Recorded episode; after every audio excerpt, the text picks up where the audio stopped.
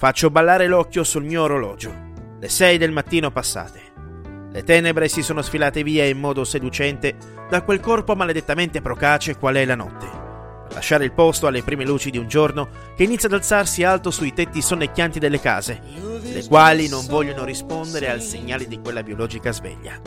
Le cubetti di ghiaccio tintinano affogando nel rum che mi accompagna verso la mia nevrotica insonnia. Alzo lo sguardo verso la mia libreria ed ecco svettare tra tutti i libri Paura e disgusto Las Vegas, uno dei libri più importanti della produzione letteraria di Hunter S. Thompson, scrittore e giornalista americano, inventore del cosiddetto giornalismo gonzo. Quando si parla di paura e disgusto Las Vegas, bisogna fare un'importante e doverosa precisazione rispetto all'omonima opera cinematografica diretta dal visionario regista Terry Gilliam, con protagonisti Johnny Depp nel ruolo di Hunter Thompson Raul Duke e Benicio del Toro in quello di Acosta Dottor Gonzo. Certo, ci si trova al cospetto di una pellicola che nel corso degli anni è riuscita ad ottenere il bollino di film cult. Ciò però non è avvenuto per particolari meriti cinematografici, distinguibili da chi ha una spiccata sensibilità nei confronti dell'analisi filmica, vale a dire sceneggiatura, fotografia, dialoghi, prova d'attore e voci varie ed eventuali, ma perché la maggior parte del pubblico medio associa la pellicola alle droghe.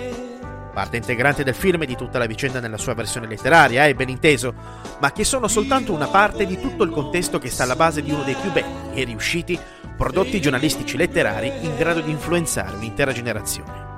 Elaboro, penso, scrivo ed elaboro ancora, affacciandomi ogni tanto alla finestra della mia sala, mentre in strada persone camminano o guidano di gran carriera per andare da qualche parte. Parcheggi sotto la mia abitazione si svuotano e si riempiono ad un ritmo frenetico. Vorrà pur dire qualcosa, no? Finisco il mio room. Dove ero rimasto? Ah sì, giusto. Paura e disgusto a Las Vegas. Ecco film è, è quanto di più onirico abbia mai visto in vita mia. Io amo alla follia quella fottuta pellicola. Ma il libro, oh oh, il libro è davvero qualcosa di diverso, credete a me.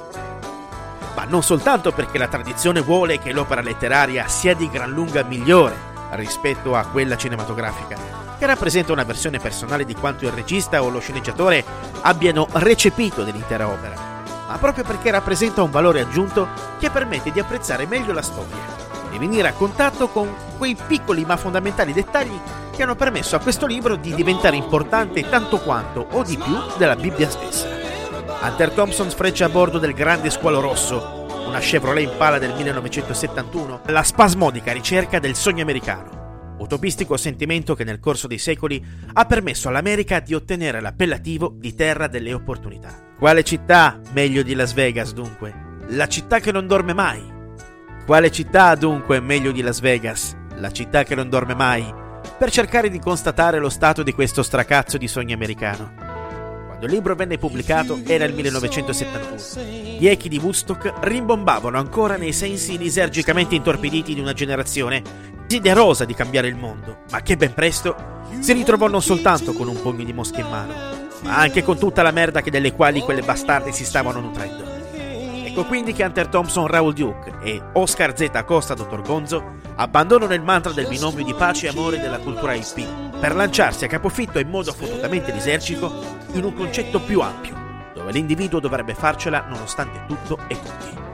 In fin dei conti, quel benedetto sogno americano non esiste più è andato.